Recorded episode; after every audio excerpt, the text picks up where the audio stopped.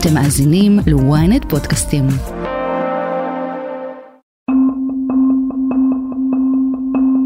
הנתונים של הלשכה המרכזית לסטטיסטיקה בשבוע שעבר על העלייה בתעסוקת גברים חרדים התקבלו בשמחה רבה והרבה פרשנויות סותרות שכל אחד ניכס לתפיסת העולם שלו או לממשלה המועדפת עליו.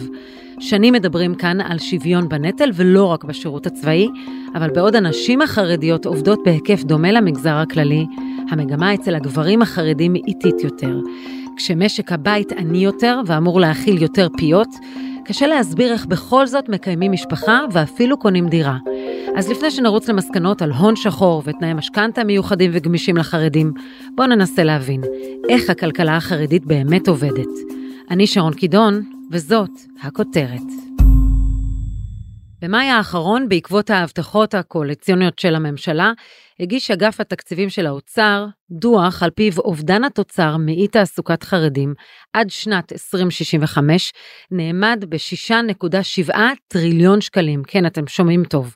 האתגר של תעסוקת החרדים מעסיק רבות את הכלכלנים וגם משתקף בדוחות האיחוד האירופי. אבל ממש בשבוע שעבר מדווחת הלשכה המרכזית לסטטיסטיקה כי דווקא עכשיו, בממשלה שמיטיבה ומחלקת קצבאות לחרדים, אנחנו רואים סוף סוף עלייה של 2.5% בתעסוקת גברים חרדים. האם אלו פירות של עבודת ממשלת השינוי? האם התרבות החרדית משתנה? או שזה פשוט יוקר המחיה שמשפיע? מה שברור שאם משק בית חילוני לא בטוח איך הוא גומר את החודש, איך החרדים מסתדרים כלכלית, זה בכלל תמוה. שחר אילן, כתב ופרשן בכלכליסט, מנסה להסביר לנו את הנתונים. בואי נתחיל בזה שהחצי מהגברים החרדים, קצת אה, פחות מחצי, לא עובדים בכלל, כלומר הם בישיבה ולכן הם מקבלים אה, בעיקר אה, קצבת אברך שהיא כמה אלפי שקלים, ו-80% מהנשים החרדיות עובדות, אבל גבר חרדי משתכר חצי בממוצע מגבר יהודי לא חרדי. זה אומר שגבר חרדי משתכר 9,700 שקל בממוצע וגבר יהודי חרדי משתכר בערך 19,000. אישה חרדית משתכרת בממוצע שני שליש מאישה יהודייה לא חרדית ואנחנו יודעים שנשים יהודיות משתכרות הרבה פחות מגברים. אז הסך הכל הוא של לפחות הכנסה רשמית אה, מאוד מאוד נמוכה. התוצאה של זה היא משק בית יהודי לא חרדי משלם יותר מפי שלוש מיסים ממשק בית חרדי, זה חשוב מאוד כי בעצם זה אומר שההשתתפות בשירותים של משק בית יהודי לא חרדי היא הרבה יותר גדולה, ואם אתה מחלק את זה לנפשות, אז זה יצא פי 6 ופי 8, תלוי בסוג המס, והקבלת ההטבות וקצבאות של משק בית חרדי גדולה בערך פי אחד וחצי משל משק בית לא חרדי. עכשיו, בציבור החרדי נפוץ מיתוס שלפיו כן, אנחנו משלמים פחות מס, הכנסה, אבל, אבל אנחנו משלמים יותר מיסי קנייה ומיסים עקיפים. זה כמובן לא יכול להיות טכנית, מהסיבה הפשוטה שמי שמשתכר כל כך מעט לא יכול להוציא על מיסים עקיפים כי אין לו. אז המשפחות החרדיות הן עניות יותר לפי הנתונים הללו, אבל מצד שני אנחנו רואים את הכלכלה היומיומית מתנהלת כרגיל, גם כשיוקר המחיה עולה ולא מצליחים להבין איך זה עובד. אולי מה שמסביר את הפער זה כסף שחור שאנחנו לא רואים בנתונים הרשמיים, אבל קיים בשטח, כסף שהמדינה בעצם מוותרת עליו? ברור שגם הכלכלה החרדית, גם הכלכלה הערבית, שתי כלכלות סגורות, מנוהלות גם עם כסף שחור. זו שאלה מאוד משמעותית, אבל השאלה היא כמה למס הכנסה או לרשויות המס משתלם לרדוף אחרי הכסף השחור הזה, ולמה אני מתכוון? נניח למשל שאברך תופעה שקורית אני מניח לא מעט, עושה כל מיני uh, קומבינות בצד, נניח עושה הסעות בבוקר, או כותב ספרי תורה בשעות הפנאי, ויש את הפסוק הידוע שספרי תורה נכתבים בשחור, שהוא פסוק עם שתי משמעויות, והוא עושה את זה כי הוא לא רוצה לוותר על ההטבות, הוא לא עושה את זה כי הוא היה משלם מס הכנסה, כי הוא לא היה משלם כמעט כלום מס הכנסה על הכסף הזה. הוא עושה את זה כי הוא לא רוצה לוותר על כל ההטבות האחרות שתלויות בזה שהוא ירוויח מעט. כמה משתלם לרשויות המס לרדוף אחרי זה, כלומר כן, זה לא בסדר, הוא מקבל הטבות שלא מגיעות לו, אבל היכולת שלך להילחם בזה היא נורא מוגבלת. כן, מדי פעם יתפסו מישהו שמקיים עסק שלם בשחור. כן, יש פה תופעה שמאוד מקוממת, כמו שראינו בשבוע שעבר, כשפורסמו הטפסים של איך מקבלים משכנתה ואיך אה, בעצם מדווחים על הכנסה לא רשמית לבנקים בדרך עקיפה, זה מאוד קומם, זה מאוד מעצבן, בייחוד בימים אלה שבהם החברה הלא חרדית נורא כועסת על החברה החרדית, על ההשתתפות שלה בהפיכה המשטרית, אבל האם באמת יש משהו דרמטי לעשות כדי שהחרדים אה, ישלמו יותר מיסים? התשובה היחידה היא, צריך לשכנע את החרדים שהמדינה היא גם שלהם. כי יש מחקר מלפני לא די הרבה שנים שבדק למה בני ברק לפני 30 שנה פשטה את הרגל, זמן שביתר עילית התנהלה פחות או יותר תקין. אבל התשובה של המחקר הזה הייתה, כי בביתר עילית הם הרגישו שזה שלהם, אז הם היו הרבה יותר אחראים ב- ביחס לכספי העירייה. החרדים צריכים להבין, ואנחנו צריכים לשכנע אותם, שהמדינה היא יותר, היא כבר לא הפריץ, היא לא של מישהו אחר. הם כל כך גדולים, שהם חלק מהנהגת המדינה, והם צריכים להיות חלק ולא לשלוח את הפוליטיקאים שלהם להביא תקציבים, כי המדינה היא של מישהו אחר.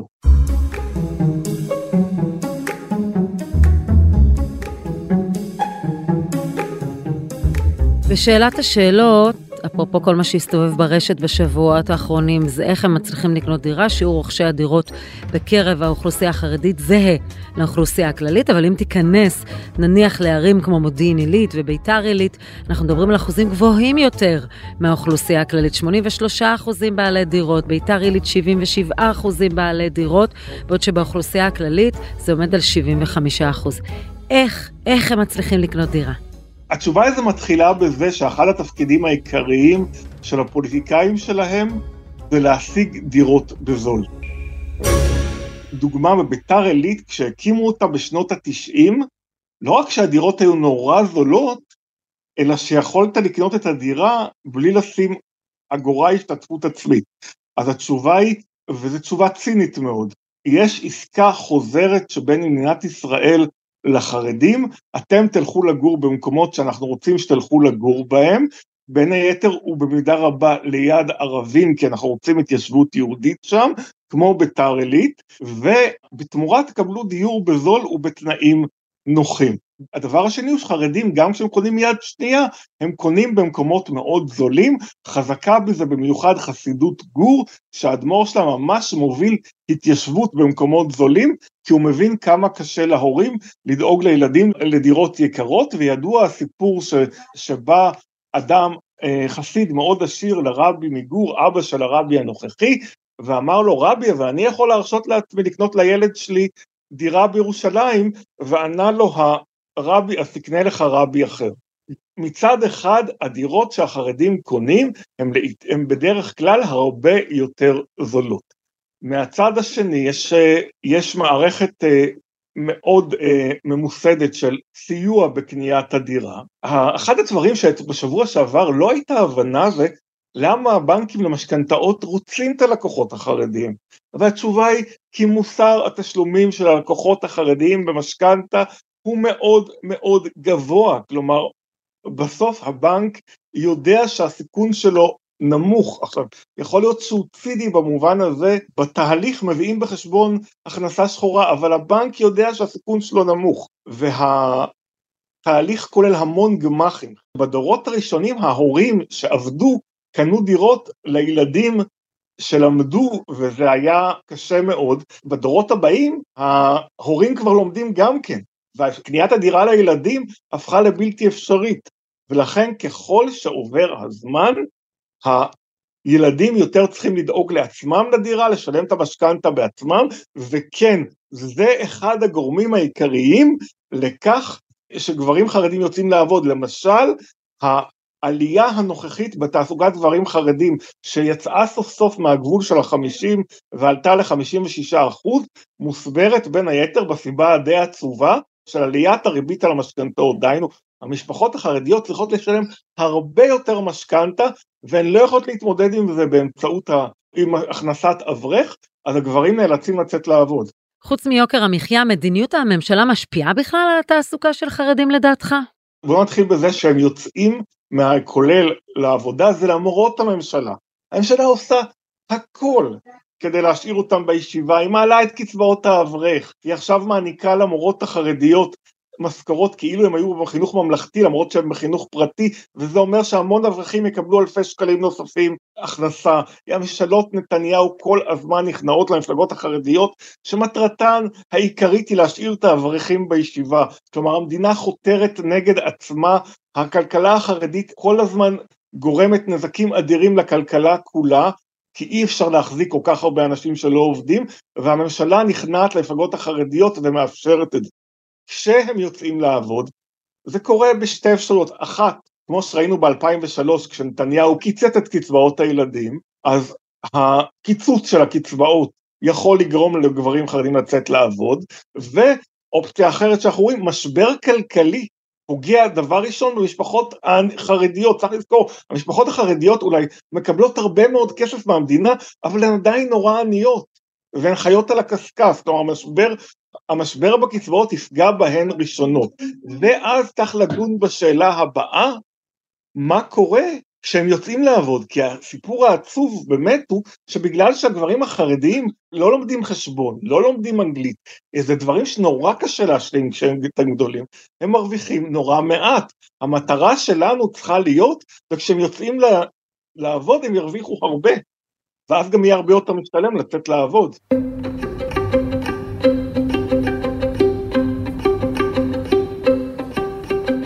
אי אפשר לדבר על הכלכלה של החברה החרדית בהשוואה לכלכלה של החברה החילונית, בלי להביא מישהו מהמגזר.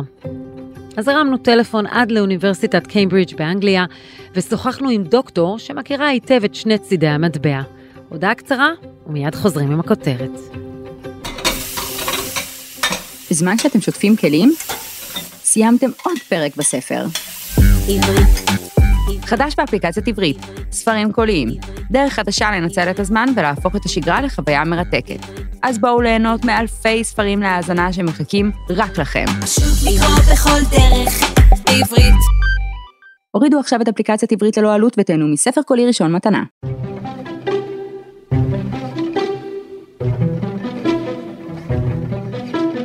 שלום, קוראים לי נחומי יפה.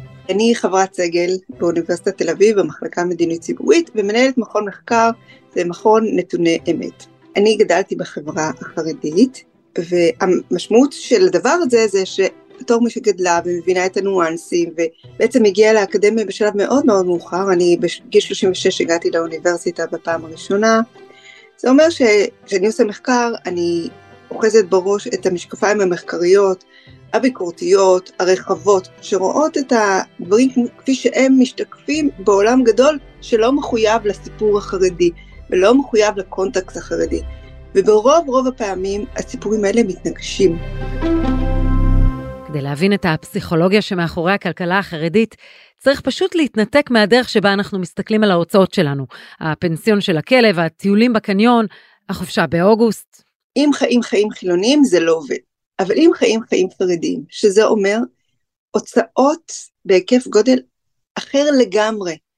כשאני אומרת אחר לגמרי, אז אני אומרת שמשפחה חרדית מתקיימת בנחת, בכבוד, ובצורה שהם מרגישים שיש להם את כל מה שהם צריכים, משליש שצורחת משפחה חילונית. זה בדברים קטנים ובדברים גדולים. זה שאתה יוצא החוצה אה, לקניות, אתה לוקח איתך רוגלה, כדי שלא תצטרך לקנות שום דבר בחוץ. כל בחור או אישה חרדית תגידי, יגיד לך ששמונה שקל לקפה או חמש עשרה שקל לקפה זה שומו שמיים, זה לא יעלה על הדעת, אוקיי? אז אה, זה עצמו חיסכון של מאות שקלים שאנחנו אפילו לא סופרים כשאנחנו נמצאים בעולם הגדול, אבל גם בדברים היקרים יותר, ביגוד לילדים. אז בדרך כלל, עד שבחור או בחורה מגיעים לגיל מאוד מבוגר, הם לא חושבים לקנות בגדים חדשים. אוקיי? הכל אנדי דאונס.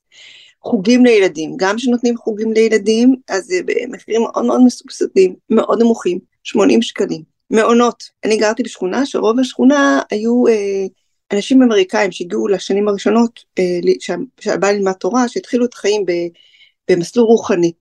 והם כולם שלחו למעונות, המעונות עלו 500 שקל.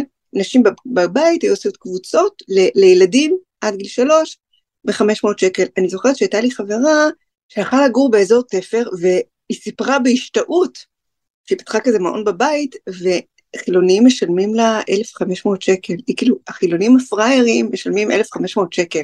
זה פשוט פי שלוש ממה שחרדים משלמים. אז uh, החיים פשוט עולים הרבה הרבה פחות כסף. הרבה. עכשיו, חלק מזה זה גם חיים צנועים ופחות טובים.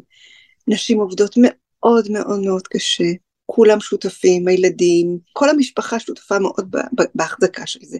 זה גם אומר שיש הרבה השקעה בללכת למקום הזה ששם יש חיתולים בזול, ללכת למקום השני ששם יש מטרנה בזול. זה אומר שאתה צריך להתארגן, לקנות בשר בכזה מין אה, קבוצת רכישה. זה מה שהרבה הרבה משפחות חרדיות שכבר צורכות בשר, שזה המשפחות ה-better off, הן קונות בשר בקבוצת רכישה במחיר מסובסד. אבל רוב הציבור, אני גדלתי כל החיים, אכלנו בשר רק בחגים. בראש השנה, בסוכות, בפסח ושבועות. זהו, לא אכלנו בשר כל השנה, רק עוף. יש לנו נטייה לחשוב שרבים מהם בוחרים בעוני במודע וגוזרים על הילדים שלהם עוני. זה אכן מודע? כאן אני רוצה להגיד שתי דברים. אני, את המחקר הראשון שעשיתי באוניברסיטה עשיתי על עוני. ורוב האנשים שראיינתי, שהיו עניים ומוחלשים, כלומר היה להם הצטלבות של מוחלשות, לא הרגישו שהם עניים. אני, עד שהגעתי לאוניברסיטה, לא חשבתי שאני ענייה. כשהגעתי לאוניברסיטה בפעם הראשונה הבנתי שאני אישה ענייה. זה לא היה נעים להבין את זה. Uh, הם לא חושבים שהם עניים, כי א' כל, אתה תמיד חי בהשוואה, ומה שיש לך ואין לך זה בהשוואה לאחרים. ורוב החרדים אה, גם אלה שיש להם, הם מצניעים את זה. כלומר, יש פשטות ויש צניעות. עכשיו מתפתח בשנים האחרונות איזשהו כזה נובה רישיות חרדית בפאתי בני ברק ובכל מיני ככה שכונות, אבל בשכונות עצמם, אלה שיש להם ואין להם מתבטא בסוף רק בדבר אחד, מי יביא דירה לילדים וכמה הוא יביא שיבואו להתחתן. ובמהלך היום יום אין הבדל. אז החרדים לא מרגישים עניים. הם ממסגרים את זה בחיים דתיים. אנחנו בחרנו חיים שיש בהם, שהמוקד שלהם זה רוחניות, המוקד שלהם זה אלוקים, המוקד שלהם זה שמירת תורה ומצוות, ולכן כל שאר הדברים פשוט לא חשובים. אנחנו אוהבים להסתכל על החרדים בברוקלין, אנטוורפן ולונדון, ולראות שם איך חיי התורה דווקא משתלבים לא רע עם הפרנסה. במקום מגורי הנוכחי וגם הקודם, דוקטור יפה מסבירה למה בישראל זה אחרת. מעבר לזה שאני חייב בקיימברידג' ואני מכירה טוב את אירופה, גרתי גם בבורו פארק שלוש שנים, ועשיתי שם מחקר על עוני. הסיבה שהגברים בחברה החרדית לא עובדים, היא כי המדינה דחפה אותם לשם. המדינה התנתה ושיטחה בין יציאה לעבודה לבין שירות בצבא. והיא אמרה לחרדים, אתם לא רוצים לשרת בצבא, אין בעיה, אבל תורתכם אומנותכם זה אומר שאסור לכם לצאת לעבוד. וזה ייצר אידיאולוגיה אוטופית, שהייתה קיימת תמיד בחברה החרדית, אבל במספרים מאוד מאוד מאוד נמוכים. בכל קהילה לאורך כל ההיסטוריה היו עשר בטלנים, היו עשר אנשים שישבו ולמדו תורה, והקהילה החזיקה אותם. אנחנו עם הספר, אנחנו uh, מחזיקים uh, מסורת של לימוד תורה המון המון המון שנים.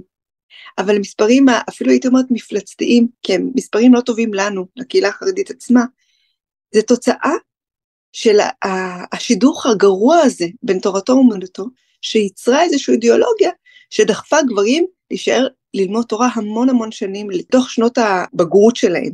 בהתחלה זה היה גיל 35 ואחרי זה ירד ל-28, כלומר שנים מאוד מאוד גדולות שבעצם היו השנים שהם היו אמורים להשתלב בשוק העבודה, הם נשארו בכוללים, אם הם היו רוצים לצאת לעבוד בלבן, הם היו צריכים לצאת להתגייס.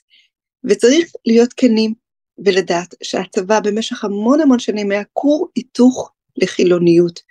זה הסיבה שהציבור הדתי-לאומי הקים את המכינות ואת הישיבות הסדר. כלומר, גם הציבור שהיה מוכן יותר לספוג עולם חילוני ידע שהבנים שלו הולכים לצבא, הם יורידו את הכיפה. החברה החרדית לא, הרשה, לא יכלה להרשות לעצמה להתאבד רוחנית. היא הייתה צריכה לבחור בחירה מאוד אכזרית, והיא בחרה בעוני. אם זה ה trade-off, אנחנו לא יכולים לצאת לעבוד אלא אם אנחנו משרתים בצבא.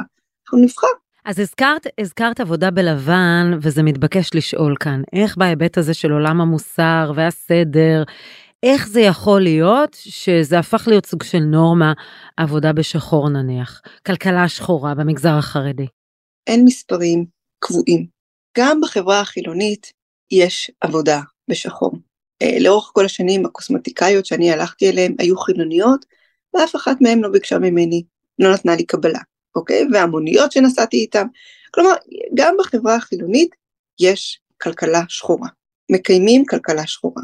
ייתכן שבחברה החרדית היא גדולה מהחברה הכללית בישראל.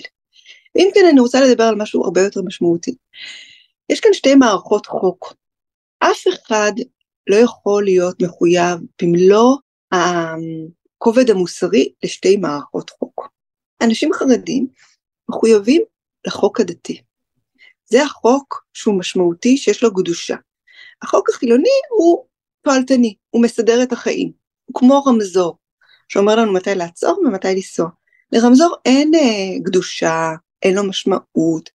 אז החוק החילוני בהרבה מובנים נתפס כמו איזשהו מערכת שמסדרת את החיים, שלא תהיה ג'ונגל, אוקיי? אז מתי שיש צומת מאוד סואנת, החוק המחייב הוא יהיה החוק הדתי, לא החוק החילוני. אז כל עוד זה לא גניבה, ממש, והם נותנים צדקה, והם לא מרמים, אז הם מוסריים. אז בכל הצמתים האלה, שזה לא ממש גניבה, הם ימצאו את הדרך. עכשיו, אני כן רוצה להגיד שרבנים, אה, בטח במקומות הפשוטים האלה, ממש ממש אומרים שאסור אה, לגנוב, ואסור אה, לשחק עם החוקים של המדינה. ואני יודעת על רבנים שלא לא מתירים לא לבנות משהו שהוא לא כדין וכדת עם החוק, ובכל הדברים שהם אה, תשלום סדיר ונכון של מס, הם פשוט אוסרים, הם אומרים שזה דין המדינה כדין התורה, ואסור לגנוב ממנה. ובכל המקומות האפורים יותר, אז אנשים אה, משחקים עם זה. בואי תנסי להסביר לנו במונחים שלנו כשאנחנו רואים את אה, אחוז הבעלות על דירות שהוא גבוה מאוד כמו במגזר הכללי עם יכולות פיננסיות נמוכות יותר, למה כל כך חשוב לחרדים להיות הבעלים של הדירה? אני רוצה להגיד משהו שבדרך כלל לא אומרים, אני חושב שהוא חשוב. סביב קניית הדירות אה, מתנהל בחברה החרדית מתח ולחץ עצום נוראי. אבות חוטפים התקפי לב, אה, בחורות מצטערות בשידוכים, יש תחרות חברתית סביב זה, הבחורות הטובות הן הבחורות שנותנות דירה. וזה לחץ חברתי והוא הרבה פעמים נתפס משהו לא מוסרי. אם החברה החרדית, אה, בגלל הסיפור של הצבא, הצליחה לייצר לעצמה איזושהי אוטופיה, שהם חיים בגן עדן, והם לא צריכים לעבוד, והם יכולים להסתפק במועט, העיקר לשבת וללמוד תורה. המקום היחיד שהם נותנים דין וחשבון מאוד מדויק למציאות זה הדירות. אוקיי? שמה אין סיפורים, שמה אין השם יעזור, שמה אין אמונה, שמה צריך להיות נורא אחראים ונורא אסטרטגיים. וזה דבר טוב, זה דבר טוב מאוד. אז צריך להבין את זה א' כל בהקשר הזה. זה שהחברה החרדית כל כך מתאמצת על דירות, זה אומר שהיא לא איבדה אחריות כלכלית, כמו שהרבה פעמים נראה מנתונים אחרים. עכשיו צריך לעשות זום אין, איך בסוף הם עושים את זה. אז אני יכולה להגיד שיש הרבה הרבה דרכים. דבר ראשון, שתינוק נולד, על זה מתחילים לחשוב ולדאוג. זה כמו שבעולם הכללי ידאגו להשכלה, וינסו לחשוף אותו לאנגלית בגיל מאוד צעיר, וייתנו לו חוגים, ויחסכו לו בזמן בצד האוניברסיטה, ככה חוסכים לדירות. אבל עושים את זה הרבה יותר אסטרטגי. זה אומר שמשפחה, בעיקר ליטאית, בגיל 10 כנראה יהיה לה עוד דירה. איך יהיה לה כבר עוד דירה? הם ימכרו את הדירה שהם קיבלו, הם יחלקו אותה לשתיים, הם ייקחו משכנתה, הם ישקיעו בירוחם. הם ימכרו את הדירה בירוחם, הם יקנו בעפולה, הם ימכרו בעפולה, הם יקנו בצפת, הם יקרו בצפת, הם יתקרבו לאשדוד, במרכז הארץ. כשהילדה שלהם תהיה בת 20, יהיה להם סכום ראשוני יפה לתת לילדים. זה משחק מדהים, שלי היה ילד בן 10, לחברות שלי על ידי היו כמה דירות. לנשים האלה מסביבי לא היה עוזרת, הם לא הלכו למסעדות, הם לא נסעו לחופשות, הם לא לקחו מוניות. קשה לי להסביר, אני הבנתי לעומק את הצמצום של החיים החרדים רק כשעברתי לעולם החילוני וראיתי איך אנשים חילונים חיים, איך לוקחים מונית, איך טסים, איך אה, מקיימים את החיי יום-יום בנוחות, איך פותחים פינות, איך קונים אוכל, איך מיליון דברים קטנים שלא עולה על הדעת בחברה חרדית שכל הזמן סופרת את האגורות ממש. וכל הזמן גם אסטרטגית, וכל האסטרטגיה הכלכלית היא בשביל לתת דירות, ומה שקורה זה בשנים הראשונות מצליחים לחתן את הילדים הראשונים מכל המכירות והקניות וההשקעות, ואז כשמגיע לילדים הצעירים, ההורים בדרך כלל מוכרים את הדירה שלהם, שהיא בערים הגדולות החרדיות, בני ברק ירושלים, הדירות היקרות, ועוברים לגור בערי הלוויין החרדיים, אפשר לראות את זה ממש כתנועה, ואז יש להם כסף כי הם אה, מכרו את הדירה היקרה, הם קנו דירה קטנה, שתי חדרי שינה על יד הילדים בביתר, במודיעין, והם מחתנים עם זה את, ה, את הנגלה הבאה של הילדים. לסיכום, אני רוצה לשאול אותך, כאשר אנחנו רוצים להבין כיצד להוציא יותר חרדים לעולם העבודה, אה, וכיצד להוסיף השתתפות במערכת הכלכלית הישראלית, מה הדבר המרכזי שאנחנו צריכים לדעת ולעשות? אוקיי, אני חושבת שזה לא עלה, אבל הדבר המאוד מאוד חשוב זה הסיפור הזה של לימודי ליבה, אה, עם דגש על האנגלית. אם אין לך כישרון לשפה, היכולת שלך להדביק אה, את הפער באנגלית פשוט לא קיים. שפה זה דבר שצריך ללמוד מאוד מוקדם. אם אנחנו רוצים שחרדים ישתלבו בעבודות שיש להם היתכנות כלכלית משמעותית, ולא שיהיו שאבי מים וחוטבי עצים, אלה עבודות שבאמת יכולות לכלכל אותם בכבוד, צריכים אה, למצוא דרכים שילדים, בנים, בחברה החרדית ילמדו אנגלית. ואני חושבת שמאוד חשוב שבשנים הראשונות שגברים משתלבים בעולם התעסוקה החרדי, הכללי, יש להם אה, אפשרויות לשמר את הזהות שלהם החרדית, ויש להם עבודות מתגמלות. שגבר חרדי מצליח לצאת לעבודה, הוא בסוף יכול רק לסדר מדפים בסופרמרקט, זה לא מאוד אטרקטיבי לחברים שלו, הם לא יעשו את זה. אז המדינה יצרה את הבעיה, והיא צריכה גם לתת את הפתרון, היא צריכה למצוא איזשהו gap year, כמה שנים שהיא דוחפת והיא מתמרצת את אותם גברים חרדים שיצאו לעבוד, ועושה להם את זה משתלם, כי היא יצרה את הבעיה. ואפשר לראות את זה בקהילות מקבילות חרדיות בחו"ל, שאין את הסיפור של הצבא, והם כולם עובדים.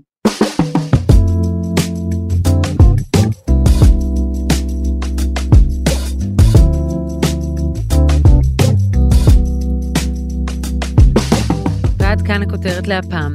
תודה לכתב ופרשן כלכליסט שחר אילן ולדוקטור נחומי יפה. אתם מוזמנים לעקוב אחרינו בוויינט, באפליקציה, בנייד וגם ברכב או איפה שאתם שומעים את הפודקאסטים שלכם. אם זה קורה באפל או בספוטיפיי, אתם מוזמנים לדרג אותנו או להגיב. בינתיים אני מציעה לכם להאזין לפרק נוסף שלנו על החברה החרדית. חפשו את הפרק המוציא חרם מן הארץ. איתי בצוות הכותרת טל זרביב וקובי נחשוני, תחקיר הפקה ועריכה גיא סלם ועדן דוידוב. אני שרון קידון, ניפגש בפעם הבאה.